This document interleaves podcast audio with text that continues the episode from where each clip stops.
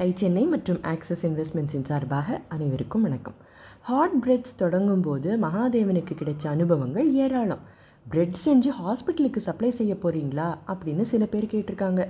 ஏற்கனவே நிறைய பேக்கரிஸ் இருக்குது அதுவும் சின்ன இடத்துல செய்ய போகிறதா வேற சொல்கிறீங்க இது சுத்தமான ஏமாத்து வேலை மடத்தனம் அப்படின்னு சிலர் சொன்னாங்க.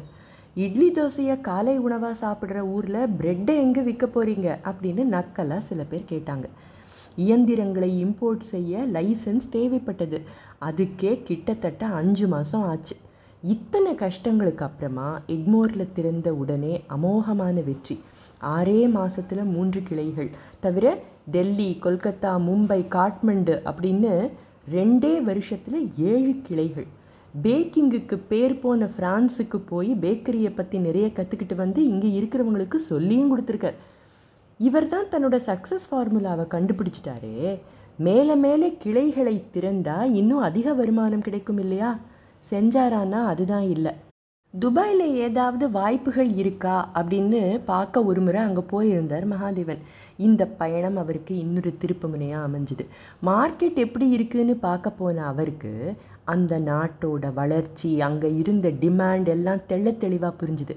ஆர்வத்தோட அலர்ட்டாக இருக்கிற மனம் எப்பொழுதும் எங்கே சந்தர்ப்பங்கள் கிடைக்கும்னு எதிர்பார்த்துக்கிட்டு தான் இருக்கும். இன்ஸ்பிரேஷன் எங்கிருந்து வேணால் வரலாம் இல்லையா? அவருடைய கவனம் முழுவதும் துபாயில் இருந்த வாய்ப்புகளை எப்படி பயன்படுத்திக்கலாங்கிறதுல தான் இருந்தது. ஃப்ரான்ச்சைசி மற்றும் ஓனர்ஷிப் மாடல் மூலமாக பல உணவு தொழில்களை நிறுவினர். சரவணபவன் அஞ்சப்பர் இவையெல்லாம் வெளிநாடுகளுக்கு போக காரணமாக இருந்தவர் மகாதேவன் தான். துபாயில் மட்டும் இல்லை இவற்றை ஐரோப்பிய நாடுகளுக்கும் அமெரிக்காவுக்கும் கூட எடுத்துகிட்டு போனார். சரி அப்போ ஹார்ட் பிரெட்ஸுக்கு என்னாச்சுங்கிற கேள்வி வருதா இல்லையா? ஆட்டோ பைலட் மோடில் போயிட்டு இருந்தது ஹார்ட் பிரெட்ஸ் விரிவாக்கமும் தொடர்ந்து நடந்துக்கிட்டு தான் இருந்தது. ஃப்ரான்ச்சைசி மோடில் தான் இந்த எக்ஸ்பேன்ஷன் நடந்துட்டு இருந்திருக்கு. பெங்களூரு கொச்சி ஹைதராபாத் அப்படின்னு எல்லா இடங்கள்லையும் இருந்தது ஹாட் பிரிட்ஸ் வேகமாக வளரணும்னா இந்த ஃப்ரான்ச்சைசி மாடல் தேவை அப்படின்னு அவர் உணர்ந்ததால தான் இந்த பாதையில் பயணிக்க தொடங்கினார். ஆனால் ஒரு ஸ்டேஜுக்கு மேலே ஏகப்பட்ட சவால்கள். தொழிலோட நெளிவு சுழிவுகளை தெரிஞ்சுக்கிட்டு பிஸ்னஸில் கால் ஊனினத்துக்கு அப்புறமா நிறைய பேர் ராயல்ட்டி கொடுக்க மறுத்திருக்காங்க. சண்டிகரில் ஒருத்தர் ஹாட் பிரெட்ஸ் கடையில் தோசை கூட விற்க தொடங்கினாராம். அப்படி செய்யக்கூடாதே ஏன் செஞ்சீங்கன்னு கேட்டால் இதுவும் சவுத் இண்டியன் பிரெட்டு தானேன்னு வேற பதில் சொல்லியிருக்கார்.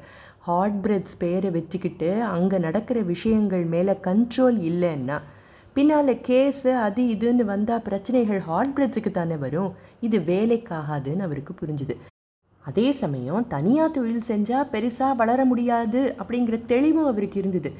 இதோட அடிப்படையில் அவர் பயணித்த பாதை என்னங்கிறத அடுத்த பகுதியில் பார்ப்போம். இந்த மெசேஜை ரெக்கார்ட் செய்யும் போது பெரிய பாடங்களாக சில விஷயங்கள் கண்ணு முன்னால் வந்து நின்றுது முதல் விஷயம் தங்களால் இமேஜின் செய்ய முடியாத விஷயத்தை யாராவது சொன்னாலோ செஞ்சாலோ பலர் கேலி செய்வார்களாக இருக்கலாம். அதை பற்றி தெரியாததாலையும் தெரிஞ்சுக்க முற்படாததாலையும் அவங்க தங்க கண்ணோட்டத்தில் இருந்து மட்டும் பார்க்கறதுனாலையும் தான் இந்த மாதிரி ஏளனமாக பேச தோணுமா இருக்கலாம். இதையெல்லாம் பெருசாக மனசில் எடுத்துக்காம இடைவிடாமல் தங்களோட முயற்சிகளை தொடர்ந்து செய்கிறவங்க தான் பெரிய சிந்தனையாளர்கள். என்னவெல்லாம் தங்களால் செய்ய முடியுமோ அதை தைரியமாக செய்யலைன்னா தங்களை போட்டியாளர்களிடமிருந்து வித்தியாசப்படுத்தி காட்டிக்க முடியாதுங்கிறது அவங்களுக்கு நல்லாவே தெரியும். இப்படிப்பட்ட சீரிய சிந்தனையாளராக தான் இருந்திருக்கார் மகாதேவன் இல்லையா? திங்க் பிக் ஆக்ட் பிக்கர் இதுதானே அவரோட தாரக மந்திரமாகவும் இருந்திருக்கு? ரெண்டாவது விஷயம். நமக்கு கிடைக்கிற வாய்ப்புகளை உணரணும்னா ஓப்பன் மைண்டடாக இருக்கணும். கண்ணுக்கு தெரியாத பல வேலிகளை நமக்கு நாமே போட்டுக்கிட்டு இதை செய்ய முடியாது அது வேலைக்காகாது அப்படின்னு நமக்கு நாமே சொல்லிக்கிட்டு இருந்தோம்னா ஆப்பர்ச்சுனிட்டிஸ் எப்படி நம்ம கண்களுக்கு புலப்படும்? அப்படி கிடைக்கிற வாய்ப்புகளை முழு மனசோட முழு முயற்சியோட முழு ஆர்வத்தோட பயன்படுத்திக்கிட்டா அதோட விளைவுகள் எப்படி இருக்குன்னு தெரியுது இல்லையா? மூன்றாவது பாடம். தொழில்களை ரியாக்டிவாக நடத்துறதை விட ப்ரொஆக்டிவாக நடத்துறது ரொம்ப முக்கியம். இப்படி இருந்தால் தான் நிறுவனத்தோட உள்கட்டமைப்பு செயல்முறைகள் அதாவது ஸ்ட்ரக்சர் ப்ராசஸஸ் எல்லாத்தையும் உருவாக்கி ஆட்டோ பைலட் மோடில் போக முடியும். இந்த நிலை இருந்தால் தான் ஒரு ஆண்டர்ப்ரினர் அடுத்து புதுசாக என்ன செய்யலாங்கிற திசையில் மனசு போகும்.